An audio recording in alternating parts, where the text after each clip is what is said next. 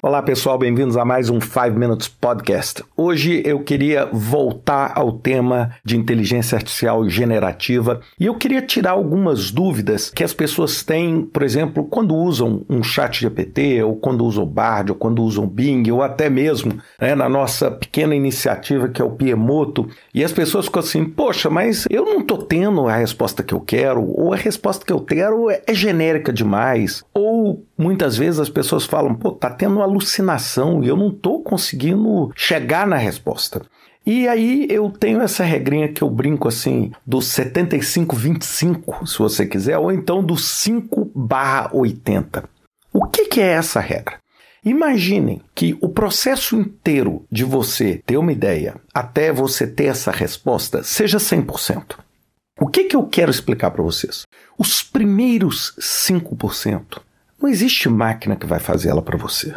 Esse 5% é a qualidade do prompt que você dá, é a qualidade do texto que você insere. Lembre-se do seguinte: por mais que a gente brinque, a inteligência artificial generativa da mais última geração é burra. É, ela é burra. Ela não tem a noção cognitiva que o ser humano tem.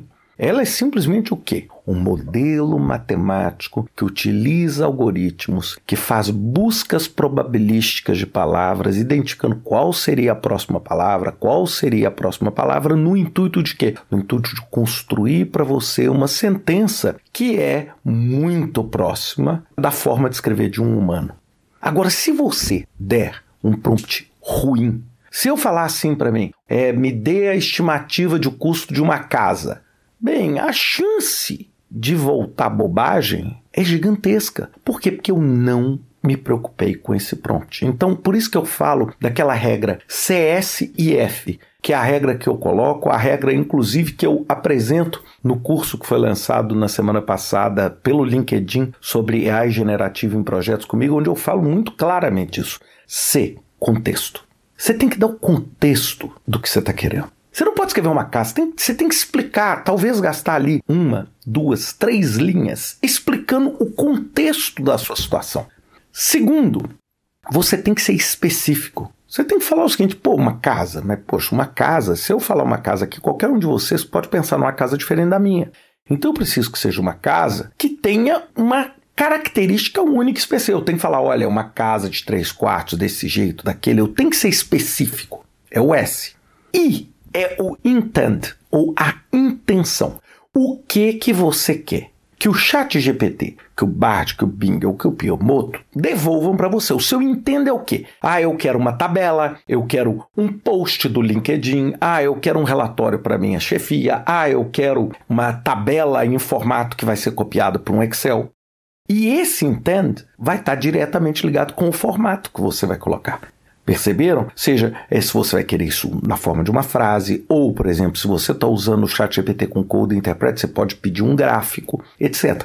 Então, se você fizer um prompt bem feito, a sua chance de ter uma resposta interessante aumenta enormemente. Mas isso é só 5%. Aí você fez do 0 ao 5 fazendo um belo prompt. Do 5 aos 80, quem faz é o algoritmo. Esse algoritmo vai buscar explorar aquele texto seu e te trazer da melhor forma possível aquela resposta.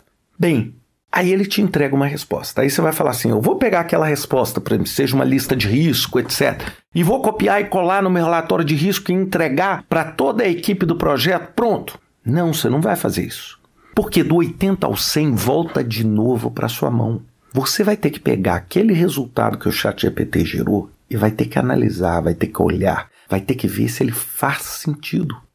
Se não pode, igual por exemplo a gente viu aí um caso, parece que de um advogado que copiou alguma coisa vindo do chat GPT e apresentou para o juiz e as leis nem existiam tal. Bem, de quem que é a responsabilidade disso? É óbvio que a responsabilidade disso é do advogado que não leu, ou seja, que achou que o GPT ia devolver tudo perfeito. Esse é o do 80 a 100. Então assim, eu, por exemplo, eu uso muito EA generativa. Agora eu uso sempre, pegando do 80 ao 100, aqui só depende de mim. Eu vou ter que fazer. E lógico, o que, que todo mundo está tentando? Qual que é a grande é, batalha hoje entre o Bard, o Bing, todas essas ferramentas de inteligência artificial. Qual que é a grande guerra? É como é que eu faço para que você precise me dar menos informação no prompt e para que eu entregue, vamos dizer, uma bola, um, um, resultado mais redondo possível lá do outro lado. Ou seja, ao invés de ser de 5 a 80 o trabalho da AI generativo, será que eu não consigo de 3 a 95? Bem, eu acho, aí é a minha opinião pessoal, que nós vamos ter isso e nós vamos ter isso em breve. Agora, hoje, dá para confiar cegamente? Não, não dá. E não dá em nenhuma. Você, eu, já perguntei sobre mim mesmo no chat GPT e apareceu um livro que eu nunca escrevi, que eu nunca li, coisas que não têm absolutamente nada a ver comigo. Perceberam? Então a gente tem que ter essa ciência. Lembre-se sempre disso, não é copiar e colar. Até mesmo assim, se você vai escrever um e-mail, etc., não é. A chance de sair bobagem ainda é grande. Ela tem reduzido ao longo do tempo, mas a chance ainda é grande. Pensem sempre nisso. Uma ótima semana a todos e até semana que vem com mais um 5 Minutes Podcast.